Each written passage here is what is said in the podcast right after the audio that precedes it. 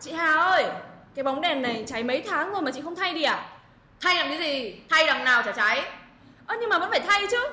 Bóng đèn bếp nhà mình cháy được mấy tuần rồi mà bà chị mình chẳng chịu thay gì cả. Lại còn đổ cho mình làm cháy nữa chứ. Mày cứ lúc lại bật bật cái tắt thế thì chả nhanh hỏng. Mày tìm được cái loại bóng nào dùng không cháy thì tao đi thay. Giờ mà có bóng đèn nào dùng mãi không cháy thì đắt mấy mình cũng thay. Bóng đèn sáng mãi không tắt thì cũng có đấy, nhưng mà không mua được đâu. Vì trên thế giới chỉ có duy nhất một cái thôi. Đây này. That's it up there. That's it. Can you see light? Bóng đèn này được gọi là Centennial Light, nghĩa là bóng đèn vĩnh cửu.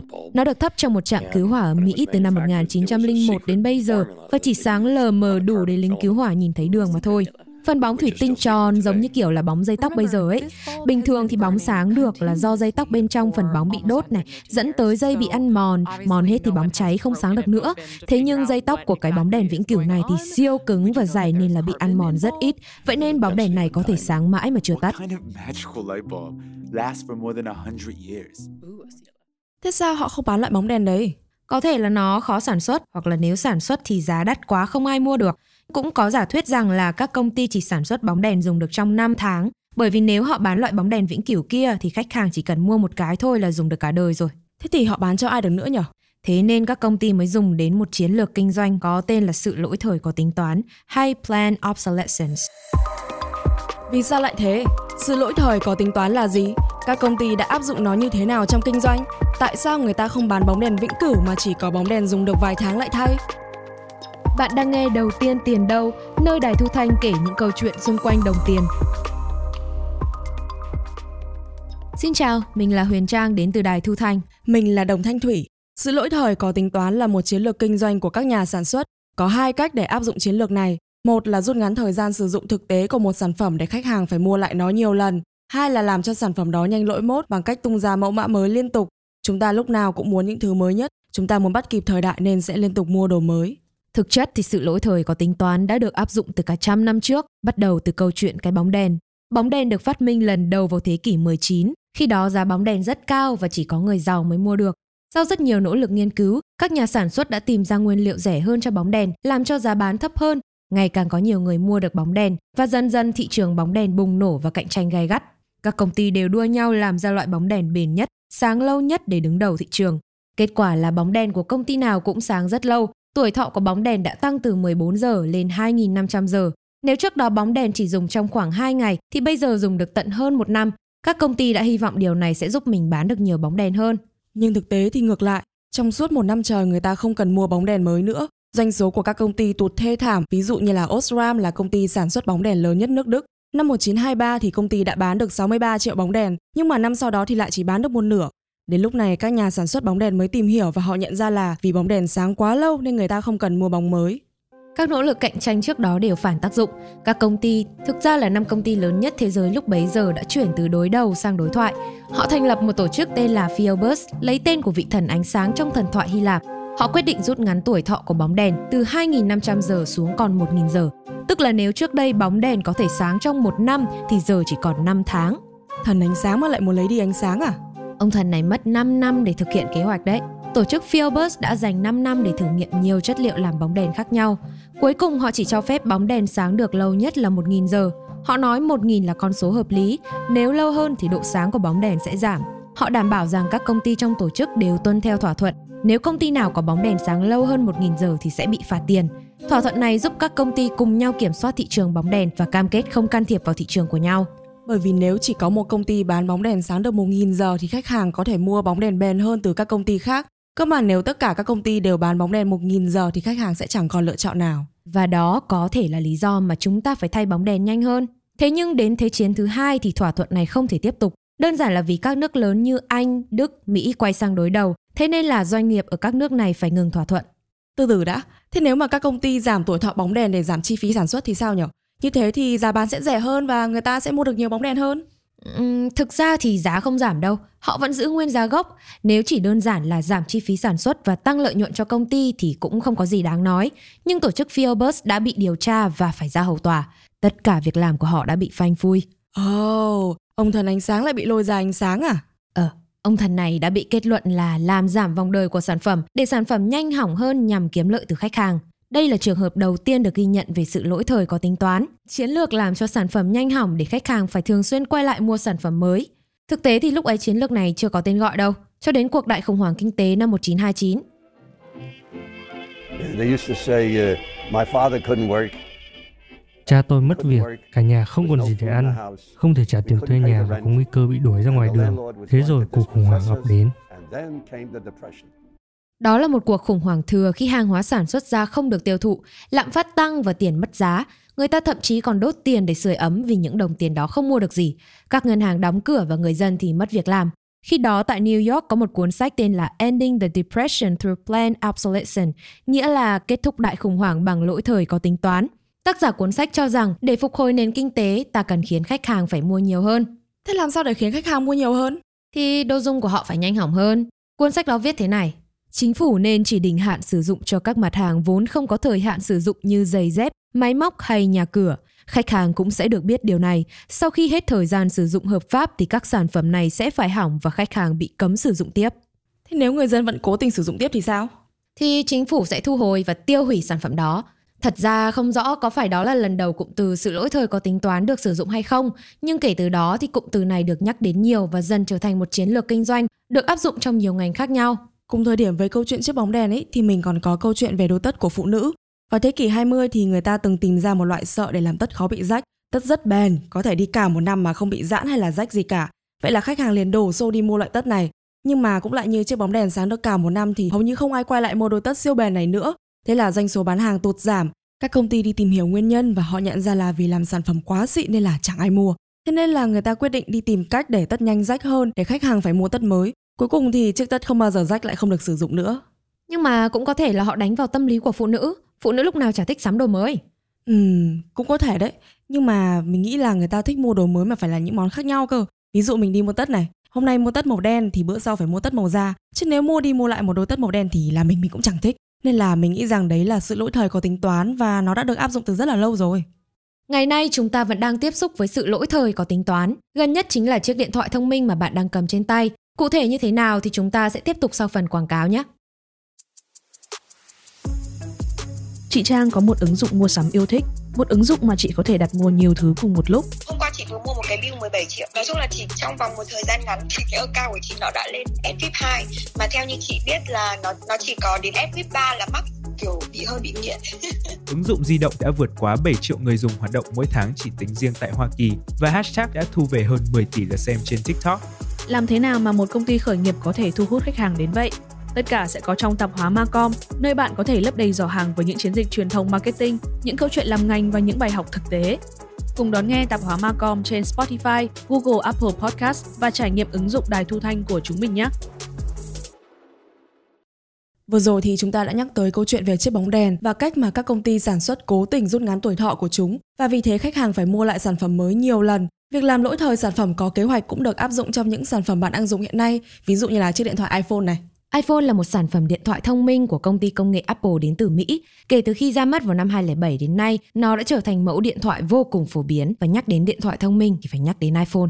Tại sao iPhone có thể thành công đến vậy? Ngoài chất lượng sản phẩm này, thiết kế đẹp và công nghệ tân tiến, nói chung là những thứ mà người dùng muốn ở một chiếc điện thoại thì các chiến lược kinh doanh cũng vô cùng quan trọng. Và cũng như các ngành khác thì khả năng cao là Apple đã sử dụng sự lỗi thời có tính toán cho chiếc điện thoại iPhone của mình. Họ khiến cho các đời máy cũ chậm hơn và pin nhanh hỏng hơn để buộc khách hàng phải đổi máy mới. Có một trang web hướng dẫn sửa đồ công nghệ là iFixit đã từng so sánh pin của iPhone kiểu như thế này. Có một chiếc đồng hồ đếm ngược ở bên trong. Khi đồng hồ chạy hết thời gian thì pin sẽ hỏng. Đây là một tính toán của Apple để giúp họ bán được nhiều iPhone hơn. Đại học Harvard đã làm một nghiên cứu về pin của iPhone vào năm 2017. Họ phát hiện ra khi cài đặt hệ điều hành mới vào các đời iPhone cũ thì máy bị chậm và hết pin nhanh hơn. Kênh YouTube iApple Buy cũng là một thí nghiệm với pin của 7 chiếc iPhone thuộc các đời khác nhau. Họ cũng phát hiện ra rằng là khi sử dụng hệ điều hành mới thì hai mẫu iPhone SE và 6S đã hết pin chỉ sau 5 tiếng, trong khi mẫu iPhone mới hơn là SE 2020 dập nguồn sau 3 tiếng đồng hồ. Thế nhưng Apple không hề cảnh báo về việc máy bị chậm do cài đặt hệ điều hành. Khách hàng vô cùng tức giận. Ở trên mạng xã hội Twitter đã có rất nhiều bình luận phàn nàn. Chiêu trò ép người ta mua điện thoại mới thôi mà. Cái hệ điều hành mới phá nát pin điện thoại của tôi rồi. Apple làm ơn sửa lỗi đi. Một số người thậm chí đã kiện Apple ở Mỹ, Pháp, Ý và nhiều nước khác. Khách hàng liên tục gửi đơn lên tòa án. Họ tố cáo Apple cố tình khiến pin iPhone hao nhanh hơn, máy chạy chậm hơn nhưng công ty lại che giấu hành động của mình. Họ yêu cầu hãng phải công khai đối thoại với khách hàng và bồi thường cho những tổn thất đó. Và họ đã thành công. Sức ép dư luận ngày càng tăng. Cuối cùng thì Apple phải thừa nhận rằng họ đã làm iPhone chậm hơn khi nâng cấp hệ điều hành. Công ty xin lỗi vì đã không thông báo cho khách hàng, nhưng mà họ cũng cho rằng làm thế là tốt cho người dùng để máy đời cũ không hết pin quá nhanh. Apple đồng ý bồi thường bằng cách giảm giá khi khách hàng muốn thay pin cho iPhone đời cũ. Tuy nhiên thì chính sách này chỉ kéo dài một năm thôi, nghĩa là bây giờ nếu mà Trang muốn thay pin iPhone ấy thì sẽ vẫn phải trả mức giá gần như cũ, chưa kể phí vận chuyển nhá. Giá thay pin đã chẳng giảm mấy mà vẫn tính phí vận chuyển á. Nếu là mình thì thôi thôi thôi, mình trả thay đâu. Ừ thì không phải mỗi Trang đâu, mà nhiều người cũng không chấp nhận điều đó. Họ phản đối lý do làm chậm iPhone để kéo dài tuổi thọ của máy. Họ cho rằng hãng làm vậy thực chất là vì muốn khách hàng nhanh chóng đổi sang mẫu iPhone mới. Trong trường hợp này thì không biết là vô tình hay là cố ý mà Apple đã ứng dụng chiến lược lỗi thời có tính toán. Và khi điện thoại chậm và nhanh hết pin thì bạn sẽ có lý do để mua máy mới. Nhưng chưa hết, có khả năng công ty còn làm sản phẩm lỗi thời theo một phương thức khác, đó là liên tục đưa ra các mẫu mã mới theo từng năm. Apple cố gắng bằng mọi cách làm cho sản phẩm đời sau khác với đời trước. Thậm chí nhá, Apple còn không ngại xào nấu lại các thiết kế cũ cơ. Như thế thì khách hàng sẽ tự cảm thấy là điện thoại của mình không còn là thiết kế mới nhất nữa và muốn nâng đời máy. Chụp ảnh đẹp hơn, nhiều camera hơn, màn hình to hơn một chút, chip chạy nhanh hơn, tích hợp nhiều công nghệ mới, rất nhiều cải tiến. Thế nhưng mà người dùng phổ thông như mình và Trang ấy thì hầu như không phân biệt được những cải tiến mới này. Ơ, à, thế nếu không phân biệt được thì mua máy mới làm gì? Nó nằm ở sự thay đổi về thiết kế. Apple nổi tiếng với việc tái sử dụng thiết kế cũ và nói rằng đấy là thiết kế mới nhất. Để ý nhá. iPhone 3 là viền tròn, sau đấy thì iPhone 4 và iPhone 5 có thiết kế viền vuông. Từ iPhone 6 đến iPhone 11 thì quay lại thiết kế viền tròn và đến iPhone 12 thì như thế này. Đây là thiết kế hoàn toàn mới, vô cùng đẹp mắt với phần viền vuông mượt mà. Nó cho phép phần khung nhôm giữ chặt mặt kính ở trước và sau, tạo ra một hình thể hoàn toàn khác biệt. Tóm lại là không khác gì iPhone 5 đâu. Công nhận. Cả iPhone 12 và 13 đều có viền vuông, mặt lưng kính giống với iPhone 5, chất liệu làm vỏ cũng xoay vòng như thế. Họ liên tục chuyển qua chuyển lại giữa ba chất liệu là nhôm, nhựa và kính. Không chỉ vậy mà Apple còn rút ngắn chu kỳ ra mắt iPhone mới. Trước đây thì họ giữ một thiết kế trong vòng 2 năm, đến bây giờ thì mỗi năm một thiết kế mới, chu kỳ ra mắt iPhone mới cũng đã rút ngắn lại. Ừ, hồi trước ở công ty cũ của mình ấy, có một anh đồng nghiệp là fan cùng của Apple. Lúc đấy thì iPhone 12 vừa mới ra mắt nhá, và chỉ khác ở cái viền vuông thôi. Hôm đấy thì anh ấy tới công ty, vừa đặt cái điện thoại mới mua số một cái là cả công ty châm trồ cả lên. Vì chỉ cần nhìn cái viền ấy là biết ngay đấy là iPhone mới nhất. Ờ, không cần khoe mua đồ mới mà mọi người vẫn biết. Thế thì mình cũng thích. ừ, ừ thì đồ mới mua thì phải khác chứ. Apple đã đánh vào tâm lý FOMO của một số người. FOMO ấy là hiệu ứng tâm lý sợ mình đã bỏ lỡ một điều gì đó và không thể bắt kịp thời đại. Và để thúc đẩy khách hàng mua sản phẩm, Apple đã đưa ra chương trình đổi cũ lấy mới. Họ cho phép khách hàng đổi iPhone đang sử dụng và bù vào một khoản tiền để có được mẫu iPhone mới nhất. Sự lỗi thời có tính toán ở đây đã khiến khách hàng luôn muốn có sản phẩm mới nhất bởi vì sản phẩm đời trước không còn hợp mốt. Apple đã tạo ra vấn đề cho khách hàng và đồng thời cũng tạo ra giải pháp cho vấn đề đó. Thế chỉ có mình Apple làm như vậy thôi á? Ừ, nếu mà là trong mảng điện thoại ấy, thì mình nghĩ tới công ty Samsung. Samsung là một công ty công nghệ Hàn Quốc và được coi là đối thủ của Apple. Samsung đã cho ra mắt mẫu điện thoại S20 FE. Mẫu này nhắm tới người trẻ năng động và thời thượng, có 6 màu khác nhau và gọi là nhóm màu của mây. Mới đây nhất thì mẫu S21 FE đã ra mắt và thực ra ấy là cũng chả có gì khác biệt so với mẫu năm ngoái, chỉ có màu thì khác thôi. Samsung S21 FE có 4 màu hoàn toàn mới. Dù là trắng, xám, xanh ô liu hay tím oải hương, bạn sẽ tìm ra màu mà mình yêu thích. Thế là nhóm màu mây trở thành màu cũ. Màu mà cũng cũ được á? Mà cũng chưa chắc, biết đâu họ chỉ muốn cho người mua nhiều lựa chọn hơn. Nhưng mà dù mục đích thực sự là gì thì rõ ràng là công ty cũng sẽ bán được nhiều điện thoại hơn và doanh số sẽ tăng. Vô tình thì Samsung cũng đã làm lỗi thời chiếc S20 FE. Hai đời điện thoại này chỉ có điểm khác biệt lớn nhất là màu sắc. Việc lựa chọn màu theo xu hướng từng năm cũng khiến khách hàng cảm thấy là mẫu mã cũ đã lỗi thời và họ cần mua điện thoại mới. Ngoài công nghệ thì mình thấy ngành thời trang cũng có khả năng áp dụng sự lỗi thời có tính toán đấy. Có một thuyết âm mưu về cách mà một xu hướng thời trang được tạo thành. Chúng ta có xu hướng của năm, của mùa và xu hướng thay đổi liên tục. Nó sẽ kiểu như là vừa hôm qua mình mặc một chiếc quần jeans lưng cao thì hôm nay nó đã lỗi mốt và quần jeans tụt lưng mới là hợp thời. Bạn sẽ nghĩ là khách hàng là người quyết định xu hướng thời trang phải không? Nhưng không, thực ra là các hãng thời trang cao cấp mới là người quyết định. Ví dụ như Chanel hay Dior hay là LV, họ muốn xu hướng thay đổi liên tục để khách hàng mua đồ của họ nhiều hơn. Đây nhá, Đầu tiên họ cho ra mắt bộ sưu tập mới, sau đó thì họ làm việc với các kênh truyền thông để tăng độ phủ sóng. Các tạp chí thời trang thì viết về sản phẩm của họ như thể đó là xu hướng của năm sau. Các hãng còn tài trợ sản phẩm cho người nổi tiếng và họ mặc các sản phẩm này đến các sự kiện lớn. Đến với sự kiện Met Gala năm nay, Jennifer Lopez diện một bộ đồ từ nhà mốt Ralph Lauren. Bộ đồ được may bởi 15 thợ thủ công trong vòng 12 ngày. Jennifer cũng nói rằng đây là thỏa thuận cô hợp tác với Ralph Lauren. Khi người hâm mộ thấy thần tượng của mình mặc lên những sản phẩm mới thì họ sẽ tìm mua để mặc giống với thần tượng. Tìm mua cũng không khó lắm đâu, bởi vì là kiểu gì các thương hiệu giá rẻ cũng sẽ sao chép ấy mà. Thế là những cái sản phẩm này có mặt ở khắp mọi nơi từ thời trang cao cấp đến thời trang giá rẻ. Nó trở thành cơn sốt và ai cũng mặc, từ người có tiền, dân văn phòng đến sinh viên đại học. Và cuối cùng thì các hãng thời trang lớn là người có lợi nhất. Sản phẩm của họ cháy hàng dù cho giá cắt cổ. Ừ, ở trước ấy, Chanel tung ra một mẫu thiết kế mới là kiểu áo hai dây có cái nơ rất to ở trước ngực. Biết giá bao nhiêu không? Không. Hơn 30 triệu nhá. Áo này thì được Jennie là thành viên của nhóm nhạc Hàn Quốc Blackpink mặc rất nhiều lần. Ở Hàn Quốc thì Jennie được coi là biểu tượng thời trang và tất cả những cái gì mà Jennie mặc thì đều trở thành xu hướng. Dĩ nhiên là không ngoại trừ chiếc áo nơ này rồi. Sau khi Jennie mặc thì rất nhiều người nổi tiếng ở các nước khác cũng mặc theo. Ví dụ như là ở Việt Nam thì có cô em Chandy này, Phượng Chanel này hay là Chipu này. Vậy là chúng ta bắt đầu thấy nó xuất hiện ở khắp mọi nơi. 34 triệu đồng cho một cái váy 2 giây á. Với giá đó thì mình có thể mua được một cái xe máy đấy. Mặc dù đắt nhưng mà Jenny mặc đẹp thật. Sau giàu mình cũng mua lấy cái. Bây giờ mua cũng được. Đây này, áo nơ Jenny mua online chỉ có từ 300 nghìn đến 1 triệu. Mức giá này thì thường chỉ có ở các nhà sản xuất Trung Quốc hoặc là các hãng thời trang nhanh thôi. Nó thực sự đã trở thành một cơn sốt trong suốt cả năm 2019 và năm 2020. Tất nhiên là người có tiền thì vẫn mua áo Chanel chứ có mua gì áo của các hãng này đâu. Vì thế mới nói là các hãng thời trang lớn họ có đủ quyền lực để biến một mẫu quần áo trở thành một cơn sốt. Tưởng tượng nhé, họ có một quyển sách có cả nghìn mẫu thiết kế, mỗi mùa họ mở ngẫu nhiên một trang và quyết định đây sẽ là xu hướng của năm nay. Không ai có thể cản được họ và người dùng thì luôn cuốn theo xu hướng. Thường thì các mẫu của mùa sau sẽ khác ra với các mẫu của mùa trước.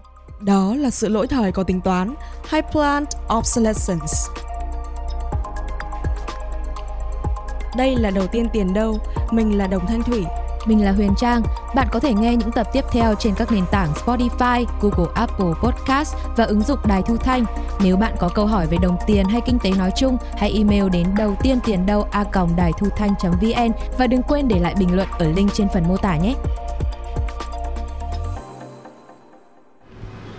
Chị Hà ơi Gì? Lại bảo tôi thay bóng đèn à? Không, nhưng mà em biết vì sao bóng đèn nhà mình nhanh hỏng rồi nhá Không phải tại em Đây này Nội dung của tập này được tổng hợp từ các kênh thông tin điện tử trong nước cũng như quốc tế. Biên tập bởi Đồng Thanh Thủy, chịu trách nhiệm nội dung Khánh Linh. Để tham khảo chi tiết, bạn có thể xem qua phần mô tả nhé.